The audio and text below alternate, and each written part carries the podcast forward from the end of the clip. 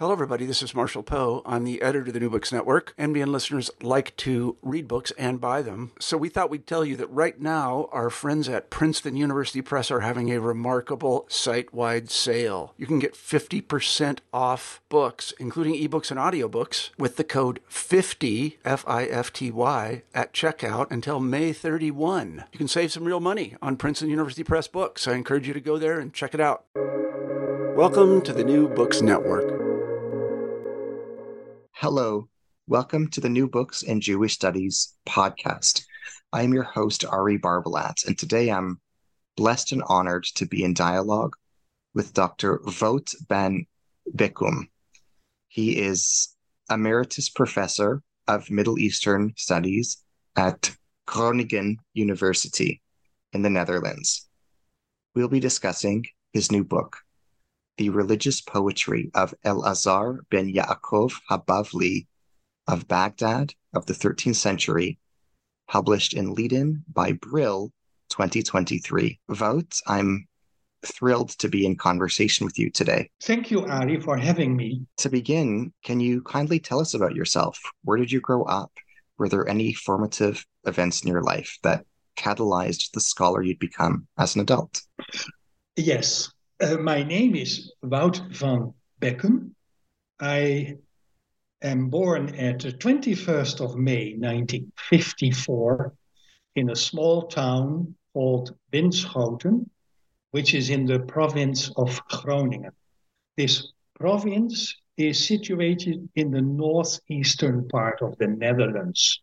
So it's not far from the German border. And you have the same name, Groningen, for the province and for the capital of the province. So when I finished my gymnasium, which is the classical education with Greek and Latin and many other topics, you can go to study in the city of Groningen, which has an university, and that university also had a so called Institute of Semitic Languages and Cultures, including Egyptology and archaeology of the ancient Near East.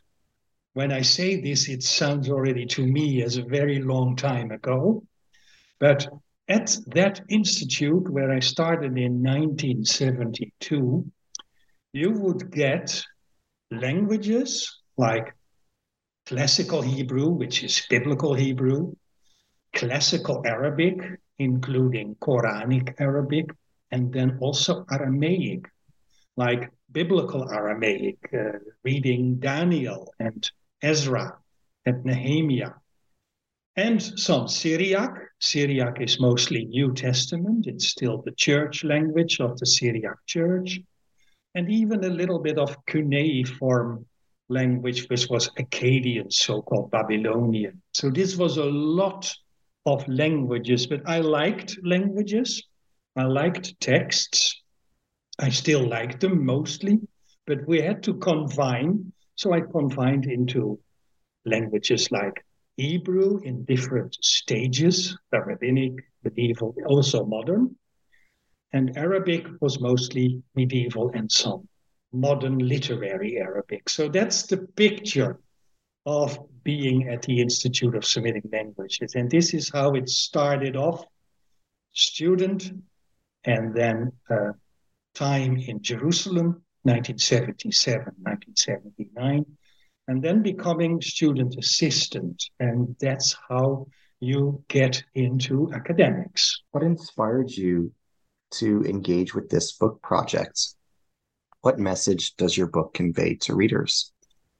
This book, uh, uh, which now came out, Religious Poetry of Elazar Habavli, is almost also to be considered as a spin off of an earlier book with an edition from the same poet, the same composer of all his so called secular poems. So you could actually consider both books as a twin. We can talk later about what is secular and what is religious. How would you like to make a distinction? But you're talking about one and the same personality. And this all started with earlier literature from a person called Jacob Mann. And this Jacob Mann already had included in his books a number of poems by this Elazar. And another person called Chaim Brody, who is a chief editor, who is a main editor also of many other uh, collections of poems, who also had and found a manuscript in New York in the Adler collection of the Jewish Theological Seminary. And that was like one piece of secular compositions of this poet. And he writes in his book that he is very frustrated by the fact there is actually another complement in Leningrad, and he can't reach it, he can't uh, get it in order to read it, but he was aware of it through a Russian scholar, Russian Jewish scholar, Harkavy, who knew about the manuscript, and there were a lot of compositions also in that one, and he could not edit it together with the American manuscript. So that triggered me in a period when the microfilms of these manuscripts from Leningrad, later St. Petersburg, came to Jerusalem. And there I could consult the manuscript. So that's how it actually in, evolved into that first book are based on one manuscript, and then all the, well, if you would say it rudely, all the leftovers and mostly religious or, or, or at least close to something that you would call religious poetry came much later. This is more or less the survey that I can give you. What are the primary themes in your book? Does your book advance any particular arguments regarding the poet? The, yes, the main themes are um, uh, certainly uh, have to do with um, the relationship between uh, man and God in a specific way. Uh, it's almost like a search of God, and it's also very much um, also concentrating on the Godhead, so to speak. So it's not just, let's say, completely liturgical according to a calendar of festivals and special Shabbatot or special Sabbath. It is it is more than that. He has a certain uh, he has a certain feeling for yeah you could call it mystical or you could call it pietistic the relationship between man and God and he seems to have reasons to do that for that matter. This is certainly one of his main themes. And then you come to um, sub themes like uh, uh, the situation of people who want to attain more knowledge about God, who want to attain more proximity uh, with God. These are the elements which are being wrapped up in Jewish terminology uh, uh, which seems to be around already a longer time in his environment in Baghdad or in um, urban Judaism, in urban Jewish communities like Baghdad, Cairo, and Damascus. So that's the framework you could mention. And then you have all kinds of um, of uh, other elements which come to it, which you could call conventional, because poetry has a very long history in the Hebrew tradition, in Jewish tradition, and he is, of course, not entirely detached from it. So he's not a loner. Uh, he is also connected to his community and to uh, liturgy, for that matter. So that's also part of of his of his affiliation, so to speak. What would you like listeners to get out of our dialogue today? Uh, there is, of course, an, um, a context to be mentioned. The context is that we are talking about a Jewish community that existed for such a long time in the city of Baghdad or in the vicinity of Baghdad. You only have to think of the Gaonim, who were, of course, mostly situated in cities like Sura and Pumbedita and Nehardea. It's all in the same region. It's all in the same country, you could say. So there is a long standing tradition of Jewish presence and Jewish culture going on in Iraq. And this is, of course, uh, important to mention. I would say the overall message is understanding in modern times for the relationship between Jews and Muslims. And you can say, okay, Jew, Jew, Judaism is a minority culture and Islam is the majority culture, but there, there is a lot of um, cooperation, there is a lot of, uh, uh, I would say, symbiosis between the two historical, cultural, and then at a certain moment also religious and uh, juridical, you can say, halachic as well. So that's for me a very interesting point to make that people can read this book. You are being taken to Baghdad, 13th century, and you learn from it how these groups and how these people live together. It's a real coexistence with an outcome in poetry, language, and um, yeah, uh, uh, understanding the world at that specific moment. That is what I would like to convey to the readers. What does your book teach us about medieval Hebrew poetry and hymnology? Uh, such a book like this one is, of course, in that sense, a little bit episodic. It's a little bit offside. And I can explain you why. Because Baghdad was a very important city until the fatal year of 1258.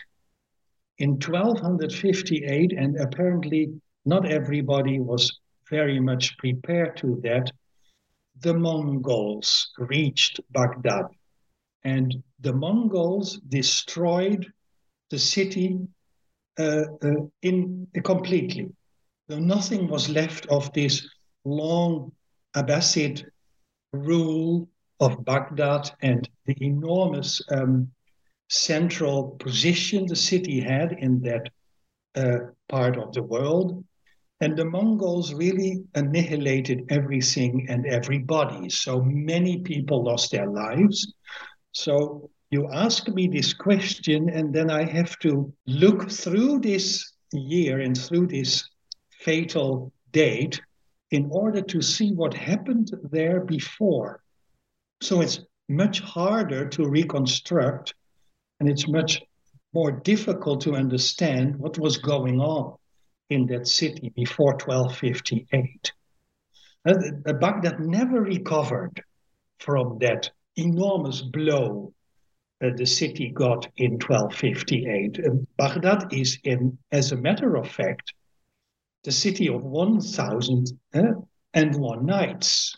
It's the real, um, uh, even in those days, people could look back at the history of caliphs who had an enormous uh, richness and uh, luxury, and they attracted many scholars and poets to the city. And this was already in Elazar's days, three, four, five hundred years ago. But that, um, for us, the researchers, it's difficult to look back and to see in what kind of world Elazar was really living.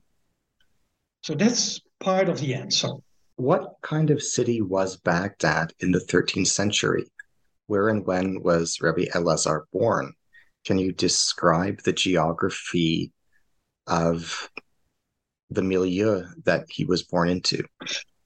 We do not know exactly when he was born. It seems to be around um, um, something like 1191, 1192. It's not very sure. Um, the milieu must have been a Jewish community with certainly a lot of self consciousness, also some self pride, absolutely. It was absolutely present. um, I think they were very well aware of all kinds of information with regard to uh, Midrash, Halacha, Bible, of course. Um, there is no lack of, of knowledge in that enormous city. And there is a message from a major Spanish poet, a major Andalusian composer, Yuda al Kharizi, who uh, composed a famous book called Tahkemoni. And at a certain moment, he also um, reaches Alexandria. And there he says, I have met a young guy called Elazar Hamevin. He uses a Hebrew word, Hamevin. And he talks about his poetry. He said, Well, it's okay, but he can do better. But, you know, he said some of his poetry is fine, but this is typical Yehuda al Kharizi from Andalusia criticizing his colleagues in the East. He does it all the time in his book, Tahkemoni. But we are very happy with this information because apparently Elazar, at a young age, this could have happened around 1215, was on his way to Alexandria. And now some hypothesis comes in, and you said, why would he be in Alexandria? Then reading the his poetry and understanding that he is going in the direction of pietism and spiritualism, um, it can occur your mind that he was on his way to Cairo, to Fustat, in order to meet nobody less than Abraham, the son of my, Moses Maimonides. So Abraham Maimonides was a person who was also very pietistic and and and very ritual in his uh, action and in his uh, religion, and that is what you could call Sufism, Sufi practice. So I like to believe that um, his travel to Alexandria at, at a young age was um, on his way to Cairo in order to meet Abraham Maimonides. And I have a little bit of proof for it because he wrote a few praise songs for Abraham Maimonides and makes him actually his personal hero. So there you have some information about the start of his life, and he certainly returned to Baghdad, where he got a living out of writing many praise poems. And these praise poems are for functionaries or rather dignitaries in the Jewish community. Those people always have double names. They have an Arabic honorific name, like the hope of uh, the state or the, the son of the state or uh, something like that and an Hebrew name. So he was actually maybe also earning his money by writing many praise poems for dignitaries in the city. And this is also helpful in understanding who are all these people over there? What are their functions? What are their professions? You get some information out of it, although that can be found also in uh, other documentation, which has been um, described by somebody like Shlomo Dov Goitein, the great Goitein who wrote his book A Mediterranean Society, because many letters also reached Cairo, Fustat, and were stored over there in, this, in the famous Geniza. So there you have um, an addition. I would see my book and call my book also as some kind of an addition, an addendum to everything that has been said about the Baghdad Jewish community in the first half of the 13th century. But on the other hand, he was a scholar because also there is a treatise on Hebrew poetry and poetics, very specific poetic means he is describing, like how are you going to make the right meter for a poem? what are the best uh, qualities of poetry and what are possibly the bad qualities of poetry, although unfortunately that chapter has been lost. So it's a It's a fragment treatise, but it shows you that he was an absolute scholar in Hebrew language and linguistics, and he know and he knew everything about Hebrew poetry and poetics. But if I say poetics, you also have to include everything what comes from the Arabs. So this is more or less my description or yeah uh, um, my impression of the man. What were the characteristics of the Jewish community in Baghdad at the time when Rabbi Elazar was alive? I would say that this was a community in which rank and position played a major role. I cannot otherwise describe it because it must have been a multi layered community in which elite and elitistic behavior was there, and, and scholars, rabbis, um, um, culturally developed people certainly belonged to an upper layer. And as usual, you do not get that much information about the lower layers, but it was an, a, multi layered community. And I would believe that this was more or less the same as with the larger community of the Baghdadis in the and the Muslims, the Arabs and the, the Sunnites, the Shiites, the Persians who were in the city. And it must have been parallel more or less. But this is a, a community of ranks, positions, and status. I would believe so. How does Rabbi Elazar's poetry reflect trends in Hebrew language, linguistics, and grammar in the Arabic speaking world of the Middle Ages?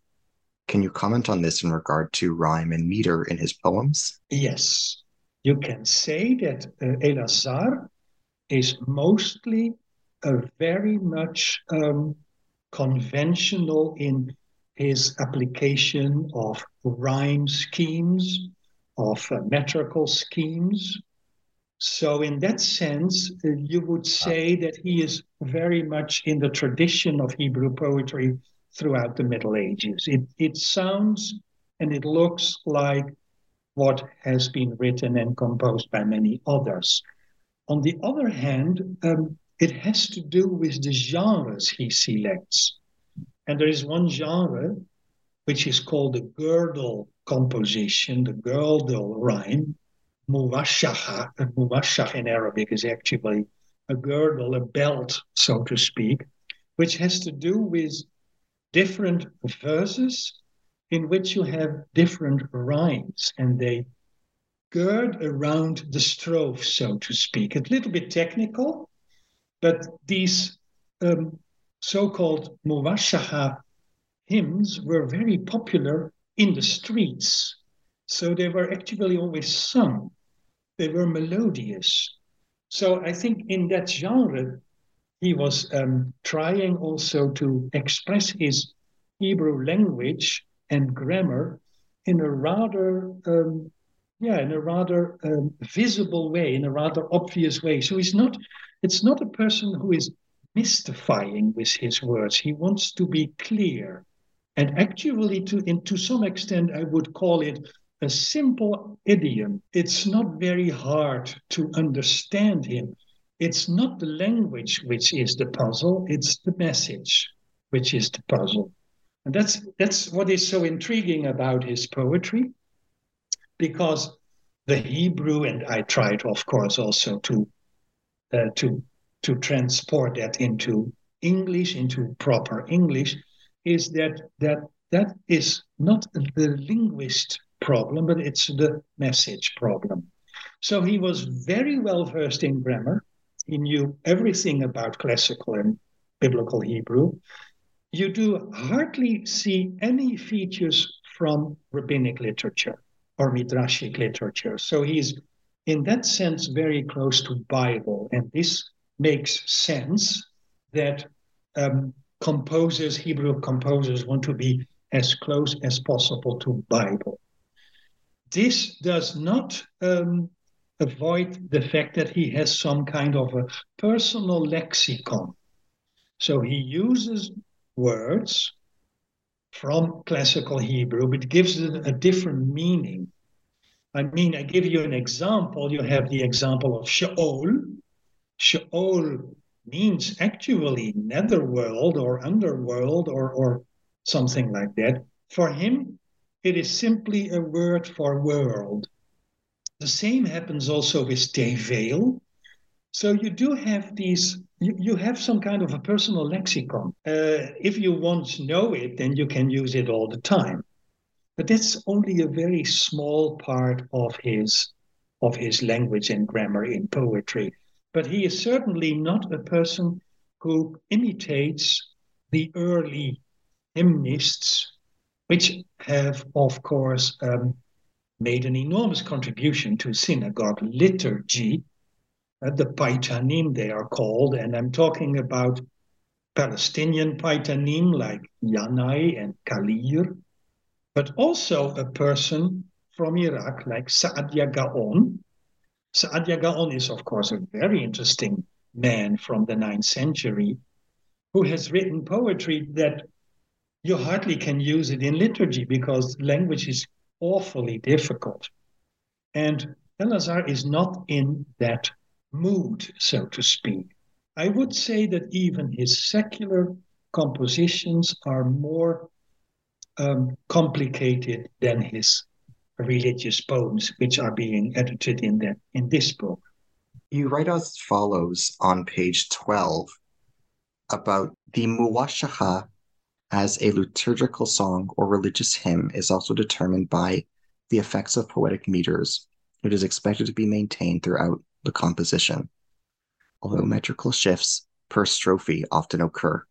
Fo- following his Andalusian predecessors, Elazar made creative use of the liberties of the genre in choosing variations of standard meters, and in many cases, a metrical variant was applied distinct from the classical examples. The majority of Elazar's muwashahat have been modified meters, have, have modified meters and combinations of verse feet that are similar but not equal to classical Arabic and Hebrew meters the use of alternating meters gives the impression that Azhar was not as limited by strict metrical criteria as by the organizing principles of strophic division and rhyme. Can you say more about the above? What is a muwashaha? What is distinct about Elazar's muwashahat? Right. Uh, I mentioned um, the name before, so this is the so-called girdle rhyme composition. But what you are reading is, of course, very intriguing because it shows you that there are rules for Hebrew poetry, mostly deriving from Arabic poetics, to something like metrical schemes. Well, I can tell you actually metrical schemes are doing very well in Arabic poetry, but when already in the 10th century they were transferred to Hebrew language and poetry, you had a few difficulties. For instance, with regard to the shva. Sometimes the shva can be seen as a vowel, and sometimes you have to completely ignore it. And you know this also from Hebrew grammar, but it should be very clear also in poetry. In order to follow classical metrical schemes, classical meters, which were defined uh, by the Arabs. If you uh, are reading about the modification of these meters, even per strophe, so this means that not the entire composition is one and the same meter, then you have already taken a kind of liberty within such a muwashaha in which you have different verses, and these are, let's say, inner divisions in which you can modify these meters. So they do not follow a classical pattern, but there are, yeah, deviations, so to speak. Well, this is a very difficult part of the Muwashaha, that why and how could you simply change meter from time to time? And also, this also has to do with, with uh, rhyme schemes. But they took that liberty because um, this was the fun of writing a so called girdle composition, a a muwashakha.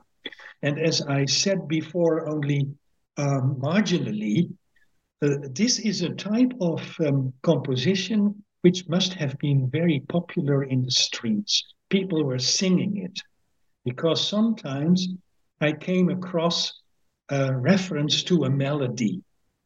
And sometimes you can find it, and that's only rare, but, but sometimes it was even an Arabic melody, which was sung in Baghdad. And that specific Hebrew muwashakha was sung in the Jewish community or in his personal circle, or perhaps even in a synagogue.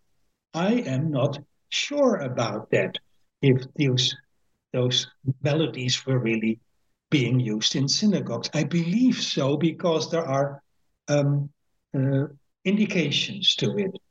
But there is also criticism of this kind of composition. Even Maimonides criticized the use of these kind of street melodies or uh, uh, these kind of compositions, and he would not um, like the fact that Hebrew language as a holy language was used for such a kind of secular composition. So this is difficult with regard to this type of poetry. Um, quite a few people have written about it, but with Elazar, I came across again, uh, you know, some some some structures and some um, some changes which I did not see before. So he was also quite easygoing in that, and he simply must have liked it a lot. Unfortunately, I must say, perhaps the larger part of all his muwashakhat were lost, perhaps even even deliberately torn out of the manuscript, censored perhaps. This is the most difficult part of it, how this type of censorship could have taken place later, perhaps. Copyists who omitted these compositions and it may have to do with the structure. It also may have to do with the message. When it becomes too mystical, too Sufi like, something like that, maybe not everybody did like it. So you see, there is still a lot to, to, to search for. But this is more or less my answer to, um, to this, very specific type of composition you write the following on pages 26 and 27 where you talk about the collections where where Elazar's manuscripts are found. You write as follows The majority of Elazar's liturgical or devotional oeuvre has survived in manuscripts of the Geniza and Firkovich collections and was unknown until their discovery and disclosure in the 20th century. A smaller part of his piyutim can be found in the Machzorim of the East. In contrast to Elazar's secular poetry, his piyutim are in different texts of diverse origins and natures. The Firkovich collection seems to yield a number of original piyutim, culminating in the unique finding of 10 transcribed poems by Ephraim Deinard that also originated from a hitherto unidentified Firkovich manuscript Otherwise, Elazar's religious verse is primarily found in fragments of paper and parchment that consist of one or more leaves and do not occur in any original bound states. You then, if I, if you don't mind me skipping ahead, you, you then point out that large parts of Elazar's religious poetry are presently found in the Geniza collections of Cambridge University Library, including the Mosseri collection, uh, the Bodleian Libraries of Oxford, the British Library, formerly the Library of the British Museum, Hebrew Uni- Union College, Jewish Theological Seminary of America, and Russian National Library of St. Petersburg. Single piyutim appear in manuscripts of the Biblioteca Apostolica Vaticana, Biblioteca Ambrosiana di Milano, and Biblioteca Medicea Lorenziana di Firenze. Can you elaborate on the above? Can you comment on the different collections and libraries where Elazar's poetry and manuscripts are found? Yes. Um, uh, first of all, if you read it like this, it is really, uh, it looks like a, an enormous chaos of manuscripts and fragments of manuscripts, which you have to assemble and to bring together in order to get out an edition like this. And you're right in that because um, uh, I hope readers will understand what's going on here. The easy part is, of course, that you would find parts and pieces of his entire collection of poetry in standard libraries like Cambridge, Oxford, uh, and, and um, also in St. Petersburg and New York. And this is, of course, uh, uh, those collections are very well catalogued. Nowadays, we are in a very fortunate position that many of these fragments are being photographed. They are being digitalized in the so-called Friedberg Geniza project. It's a wonderful system of the of recent years in which you can bring all these fragments together through the computer. That's an enormous uh, gain, of course. But um, the first part you were reading out is about, um, yeah, let's say the the Mahzurim, the, the, the, prayer books for the festivals, or even Siduri, the, the prayer books. Yeah, so a part of it was never transmitted through manuscripts, but those manuscripts are gone. But somehow these poems have found their way into standard Mahzurim. These can be codices, a codex, or printed stuff. Uh, this can be from the days that printing books were appearing, that an Elazar poem could appear there as well. So I could not only rely on fragments of manuscripts in famous libraries, but they also had to go to all these books of whatever written or printed and what is left of it. And then you can see that Elazar has his own diaspora. Those Mahzurim are, of course, according to the Baghdadi rite. It's the Baghdadi ritual. But where did Baghdadi Jews go? Also, specifically after the Mongol invasion and when Baghdad was not so interesting anymore, economically, politically, culturally, those people went to the east. They went to India and they ended up in Bombay or in Calcutta, or they even went to China. And uh, so you needed, interestingly enough, to consult Mahzurim from Indian press and Chinese press, and then finding one or two or more of Elazar's hymns. Well, that's of course very curious, and that's it's, it's very intriguing. And when you were saying something about the Firkovich collection, yeah, that's this very remarkable person, Abraham Firkovich from the 19th century, who was sent and also he himself initiated so called expeditions to the Middle East in order to buy manuscripts from um, courthouses and synagogues of specifically the Karaites. He himself was a so called Karaite, that is the literalists in Judaism, so to speak. Only Bible people, they do not recognize the authority of the Talmud and the authority of rabbis. That's why they are called Karaites. So he was interested in all these collections, and in these collections, many parts and pieces were hidden uh, which had to do with poetry, also Andalusia, but also the East. And what also happened is that some of those manuscripts have never been found, but this person, Ephraim Deinard, who lived from 1846 to 1930, he transcribed poems of many people in his own manuscripts. They are now in Warsaw, in Poland, and um, yeah, those poems are not to be found in any manuscript. So it's an enormous search to um, get this all together. This is the situation in which you can see that the Geniza is, of course, very important in order to reconstruct many uh, collections of uh, poetry by many unknown hymnists and unknown poets. But you need to go sometimes a little bit further. And then, thanks to a person who loved books and manuscripts like Ephraim Deinard, you even find other poems in his own writing, and we do not have the original source.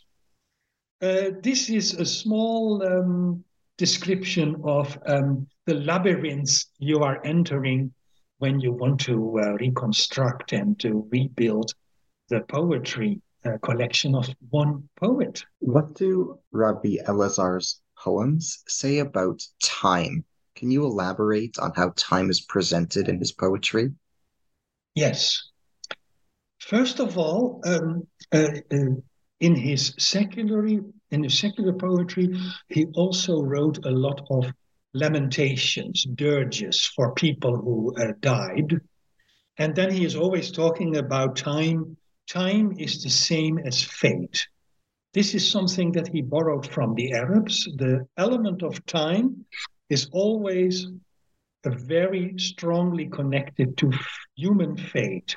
People are sons and daughters of time. So time is actually the main uh, or the main instrument in which you are being born, educated, you can uh, you can attain some profession or some living, but at a certain moment you also will die. And time is for Elazar um, almost something which has to do with the yeah with mysticism and with the divine, because there is no human who escapes the the the verdict of time, so to speak. So that's what he is saying about time, uh, most uh, in, in in in these poems as well. So you cannot you cannot escape your fate. You cannot escape your uh, destiny, so to speak. Although I would not say that time um, is the same as predestination, but it is certainly destination, and he uses it in many um, uh, in a variety of um, for lyrical forms. It's, it's lyrics in a way, in order to make clear to people that an attachment to the divine, to God, is also necessary in order to um, to um, continue. And this continuation of human life is not is not um, uh, attached to the body, but it's attached to the soul. And everybody has a soul, and as you know, soul is of course a philosophical term, and that's how the soul poetry is also very strongly represented in his um, in his collection. So that's that's his way. It's it's a philosophical concept for him in a way, and at the same time, it's an existential concept. On page 46, you, you write the following The characterization of a man or woman's life cycle into 10 year stages in both Hebrew and Arabic literature and poetry provides a stimulus for Elazar to apply the same decennial format in his composition without overemphasizing the profanity of this motif. The first verse also seems to tap into this tendency by presenting men as creations of God who, in many ways, do not realize their vain and temporal circumstances. The decennial division of human existence in Elazar's version is not just entertaining, but intentionally serves a moralistic didactic purpose in both the Hebrew and Arabic traditions. The message of the of the inevitability of man's aging and decay is equally apparent. It may have taken Elazar little effort to integrate this motif into his composition for any liturgical purpose. Can you elaborate on this passage for us? Yes, sure. Well, in the first place, um, uh, you have already used the term decennial division. It's a little bit a strange term, but it means that in poetry, um, a human life is being described per 10 years. And uh, if you allow me, I would like to give you the example of uh, Elazar from his own poetry. Sure, please. So, uh, also in order to make this passage clear, he writes the following poem People satisfied with the image of their Creator, have gone into a land they do not know. A string of eloquence and pearls of speech filled their mouths. Their words have been impetuous. Men who gently ventured to set foot on earth, they will be brought down to scabs.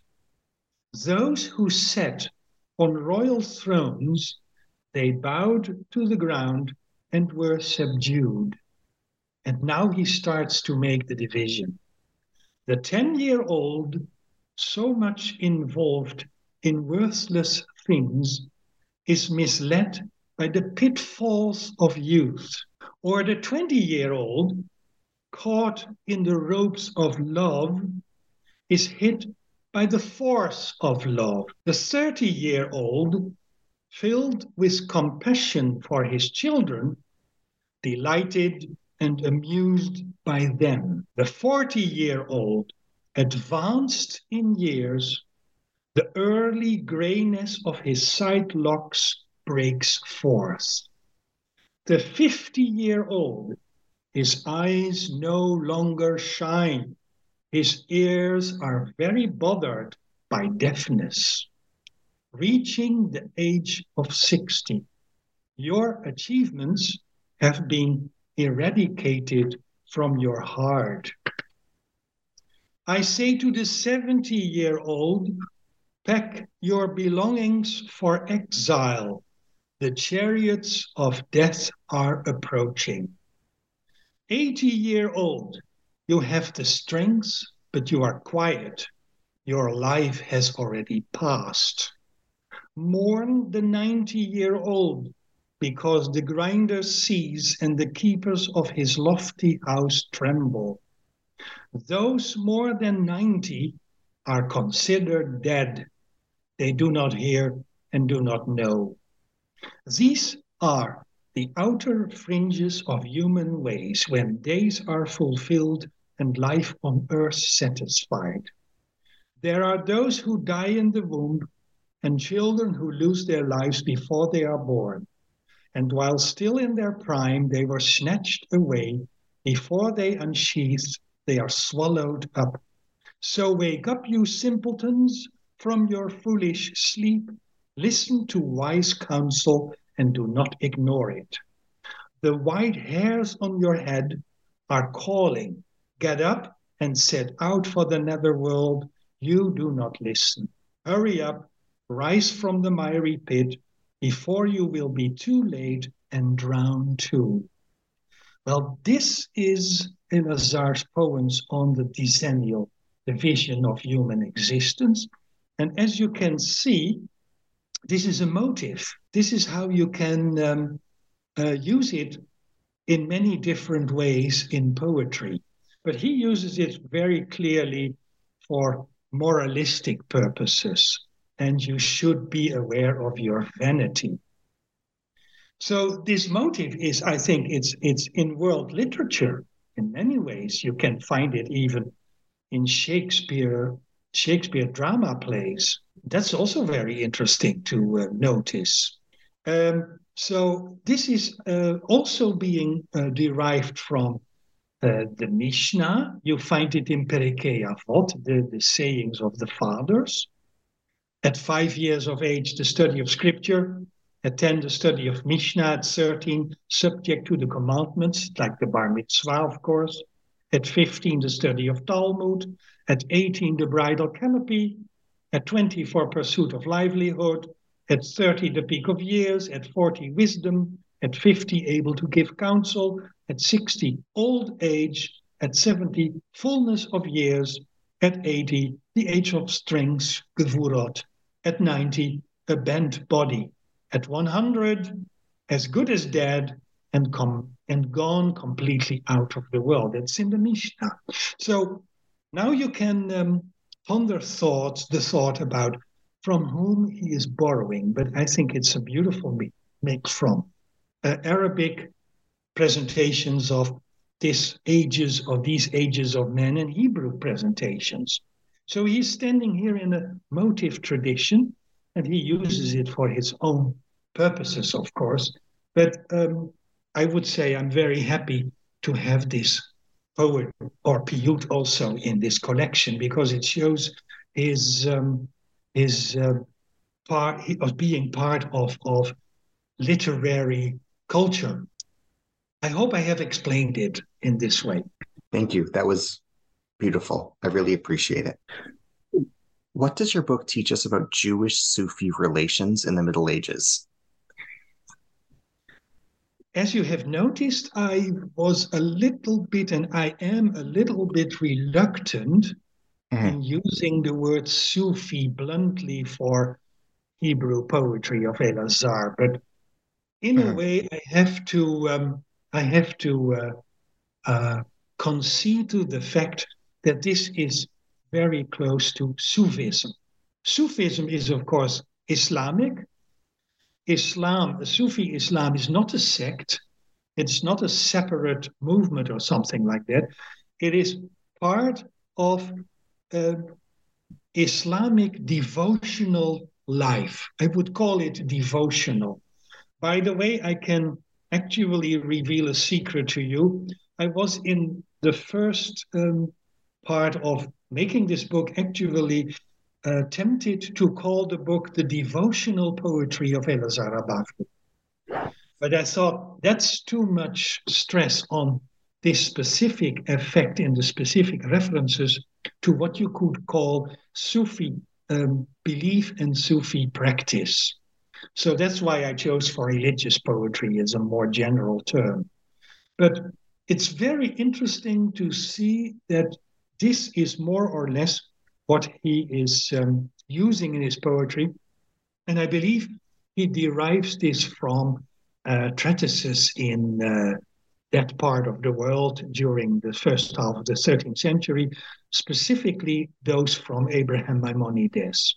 Because Abraham Maimonides has written a book which is called the Book of, of Worship, you could call it, Kitab al Ibadah, Sefer HaAvodah. And this is all about religious practices like um, a, a, a vigil in the night, um, bowing down during prayer, uh, which is at the same time Islamic and also has some Sufi element in it. And he defends it by saying Muslim Sufis have a practice which they have actively borrowed from the ancient Israelites. So it's our practice, it's our custom. The Sufis do it, and we Jews can do it at the same, in the same way in the cities of Baghdad and Cairo. This is how Sufism comes in, so to speak. And I think many words, many verses are, uh, in that sense, both Sufi and pietistic, and that's why you can say it. I hope that that is clear now. What do Elazar's poems say about listening as a practice and as a phenomenon? Can you elaborate? Um, I think that most of his poems were um, certainly being um, written for for an audience. Uh, that has to do with a certain rhythm. It has to do with a certain uh, speed. You can also use. So if you read it in his Hebrew, it's in a way it's catchy. You could call it catchy uh, people would certainly remember lines from his uh, poetry, from his compositions. The only question which remains is which poetry was really used in synagogue, because the Baghdadi synagogues already had a very rich liturgy with many, many poems which were already revered by tradition. So I was I'm wondering to what extent Elazar could add to a current liturgical practice in the synagogues he was attending or visiting. So I have the tendency to believe that some of his poems were maybe used in, in, in private circles, in so called Jewish Judeo Sufi circles. Could very well have been the case? Um, this is difficult to answer, and there is no conclusive answer, but it's more or less para-liturgical. And then people would listen. Maybe he would also recite them, them himself. He would um, sing it himself, who knows? But others would have sung it too. So this is my maybe too um, idealistic picture of the usage of his poetry. Uh, the other element is that you cannot exclude the fact that maybe part of his poetry was written and never been read aloud.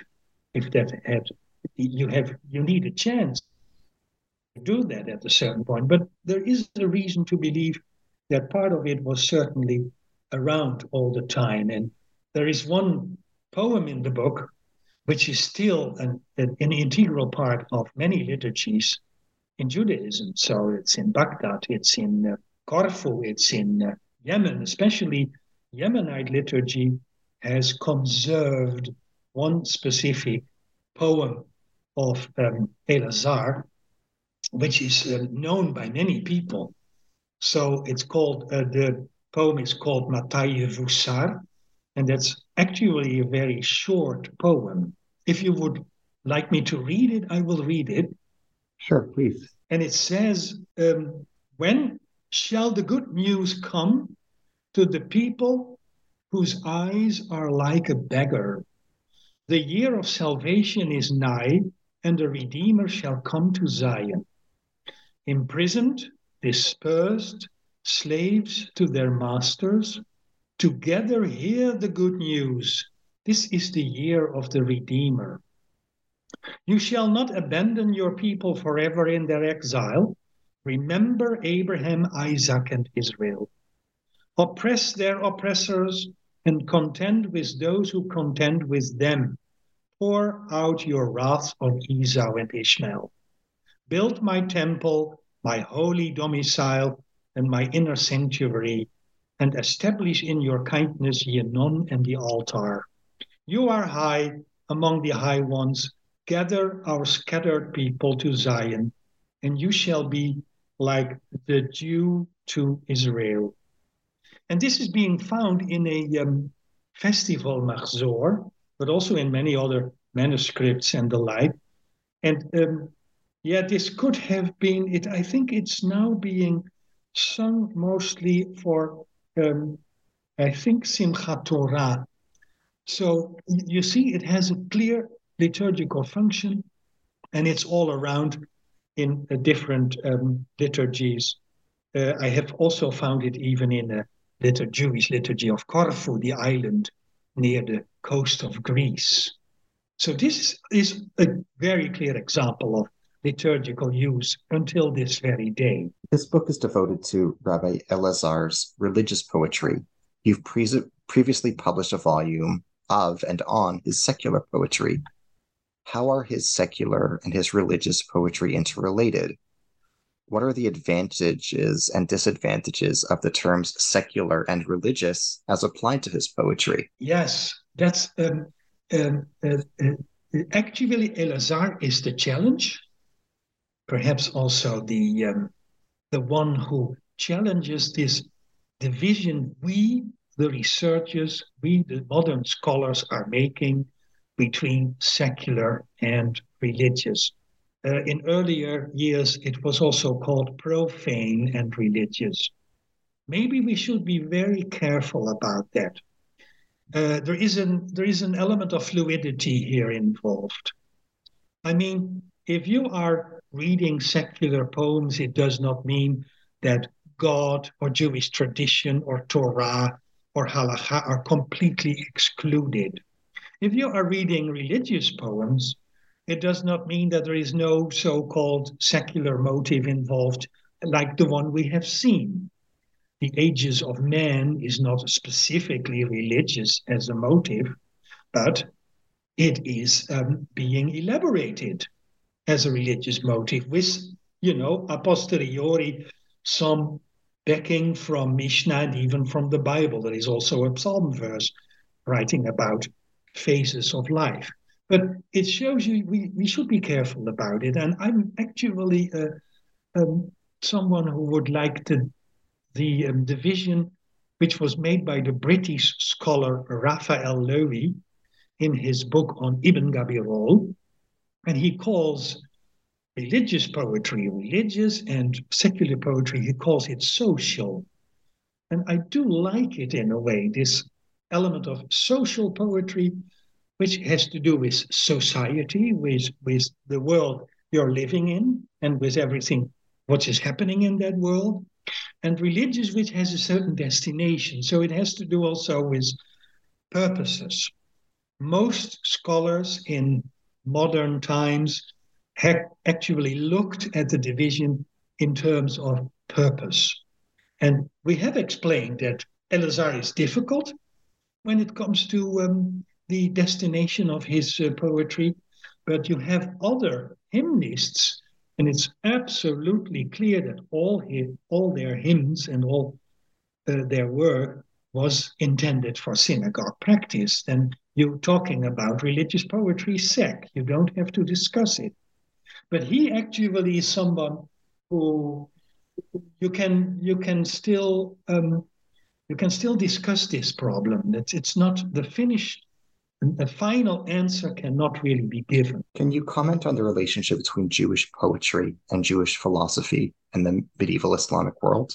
How are poetry and liturgical hymns, team, and other forms of poetic writing interconnected with themes and questions in philosophical writing in this context and period? Uh, philosophy, of course, uh, and everybody knows this, philosophy is something that actually comes from the Greek, but uh, it, it's known that when the Arabs uh, conquered the Middle East, and much more than that, and when Islam was established as a religion, um, Arabs were very much inter- interested in philosophy, so they translated many of the Greek books and many of the Greek philosophers. And as when Jews were part of this greater Islamic world, they would certainly also um, get in touch and get acquainted with so many of the Greek philosophers through an Arabic lens. It would go via the Arabic line. This is very much visible in the writings of Maimonides, specifically in his Guide of the Perplexed. You can find there this sublayer Greek and then the Arabic mediation, so to speak, but there's also a lot of additional Arabic philosophy involved. So Jewish philosophy is some kind of a branch of, of a larger philosophical stream or a, a, a group of philosophical schools, and that that uh, there are main elements to be found in that. A main element is the, the issue of the soul, which we have mentioned before. Another element um, can be something about um, uh, existence, life, uh, earth and heaven is involved there. And this is what you can see, and I would call it philosophical ingredients in Jewish poetry. The one who is most outspoken in his uh, use of Jewish philosophy or Judeo Arabic philosophy, if you like, is Shlomo ibn Gabirol.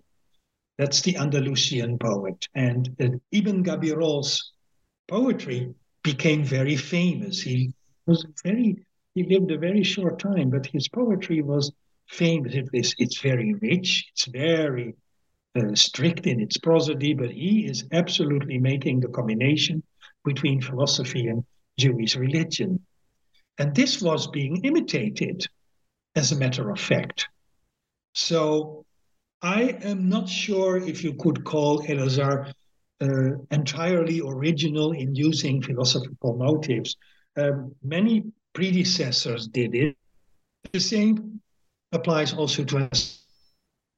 You have lots of uh, astronomical uh, features in his poetry, but many others did the same. So this is how it is being um, inserted into his poetry. Motives rather than complete theories, but it belongs to a, a, a mainstream Jewish thinking about specific philosophical concepts. There's a, another quotation I'd be curious to ask you about, which is on page 26. Uh, you write as follows um, A large part of Elazar's distinct use of the Hebrew language lies in the idiosyncrasies of his lexicon and syntaxis, which can also be found in his secular poetry.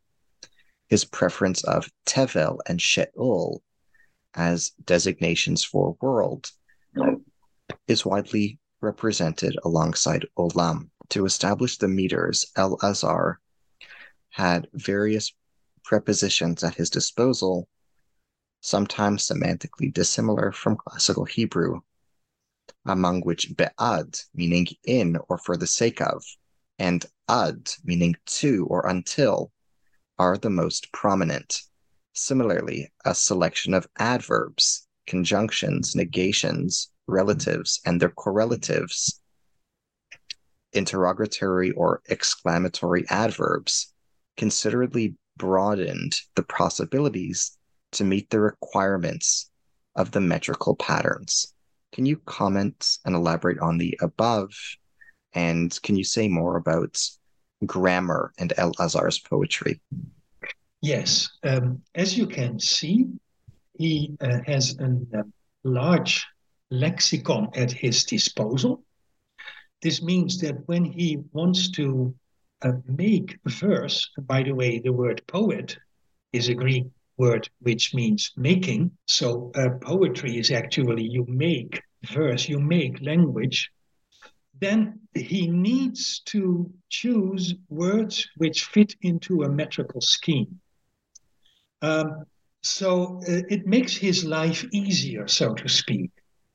But you need to stretch semantical range a little bit sometimes. So that's why you would find different connotations for standard Hebrew words. It's actually squeezing words into a metrical scheme. This is what is actually happening.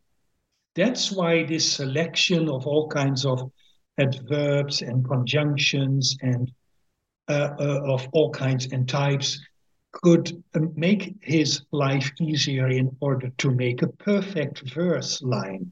This is what it is for. So it's not entirely according to a standard classical grammar, but it's also not so far away from it. It's it's it's not a new invention, so to speak. Other hymnists in earlier ages would really invent complete neologisms, complete new words. He is not so much an invent. No, he's not so much a, a maker of new words, but he squeezes all kinds of words into the scheme of the verse. That's what it's all about. He was very uh, good and very uh, uh, well aware of Hebrew grammar.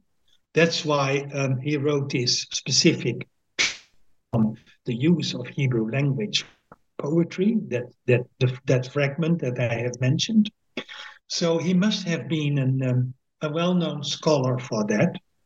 But this is how uh, a, a, a composer, uh, yeah, um, manages his language and his lexicon and his syntax for making verse. That's what I. That's the best what I could say about it. In the time remaining, would you like to comment on any of Elazar's other poems? Would you like to interpret any for us that have not yet come up in our dialogue? Well, as a um, maybe also as some kind of a um, um, closure, Sure. We could go to um, a poem in which I would hope um, many of the things that we have discussed come together. So let me um, read that. And it's um, poem again. I don't know for what purpose he wrote it, but it is as follows. At least it has some liturgical elements. Sure. How shall I direct my prayer to you and declare your mighty acts? How? And the soul of living shall praise your name. I desire and wish to come to an understanding of you. I shall command the eye of my intellect to behold your image. When my heart thirsts for the dew of your law, then I shall drink. I shall be the gatekeeper of your courts with thanks and praise. I shall declare your power to the old and young. Around you stand hosts by ranks and positions, sometimes ascending and sometimes descending, also revolving. When they move around in the vaulted heaven, they reveal at set times Jupiter, Saturn, and Mars, also Mercury and Moon, and Venus and Sun confessing that you are the creator of all. You have distributed your brilliant knowledge to pure souls. You have made known your secret in heaven and on earth. To your holy people, you made them hear your voice from the heights. You satisfied their desire with goodness in a waste, howling wilderness. You appeared in your shining glory to those worthy and unworthy. Men of understanding have much to explore and to examine in themselves. You have the signs like heat and cold, from which you cleave their basic shape in gazing lights and firmaments still present. Because you are calling to each generation from the outset, rolling up the darkness for light and sunlight for the night.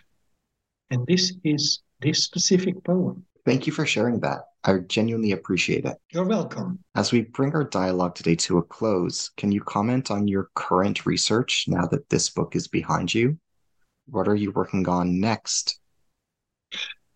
Uh, in the meantime, and this is quite different, I would say, I have um, dared to take the task of translating the entire Guide of the Perplexed by Maimonides into Dutch. Wow.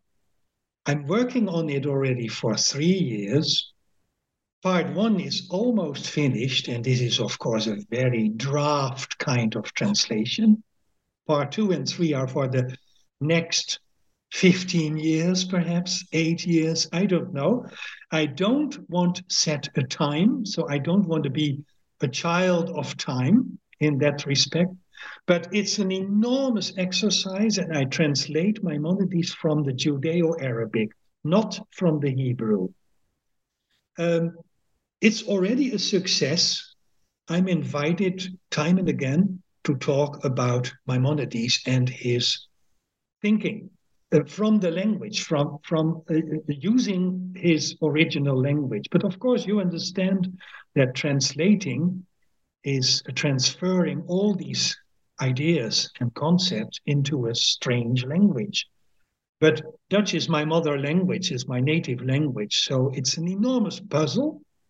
But some, but sometimes I feel that this is uh, already some kind of a success in order to clarify Maimonides' reasoning. I would call it much more his reasoning. So this is on the track right now.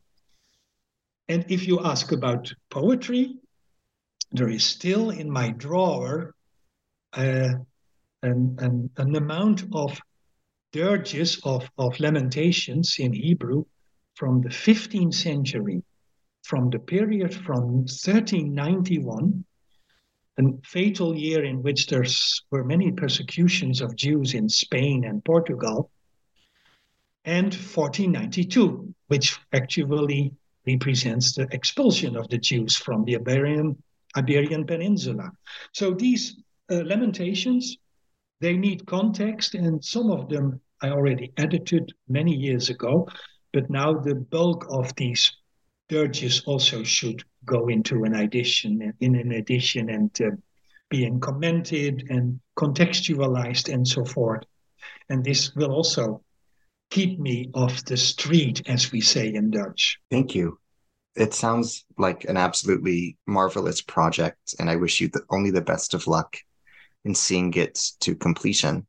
Thank you for all the sacrifice you are investing in that project, your upcoming current project, as well as all the sacrifice you invested in this one. It's a tremendous gift to humanity. Thank you. I need your good wishes, and I will go on as long as I live. Thank you. I'm tremendously thankful. You're welcome. To our listeners, I am your host on the New Books in Jewish Studies channel on the New Books Network podcast. Today, I've been in dialogue with Dr. Wout van Bekkum. He is Emeritus Professor of Middle Eastern Studies at Groningen University in the Netherlands.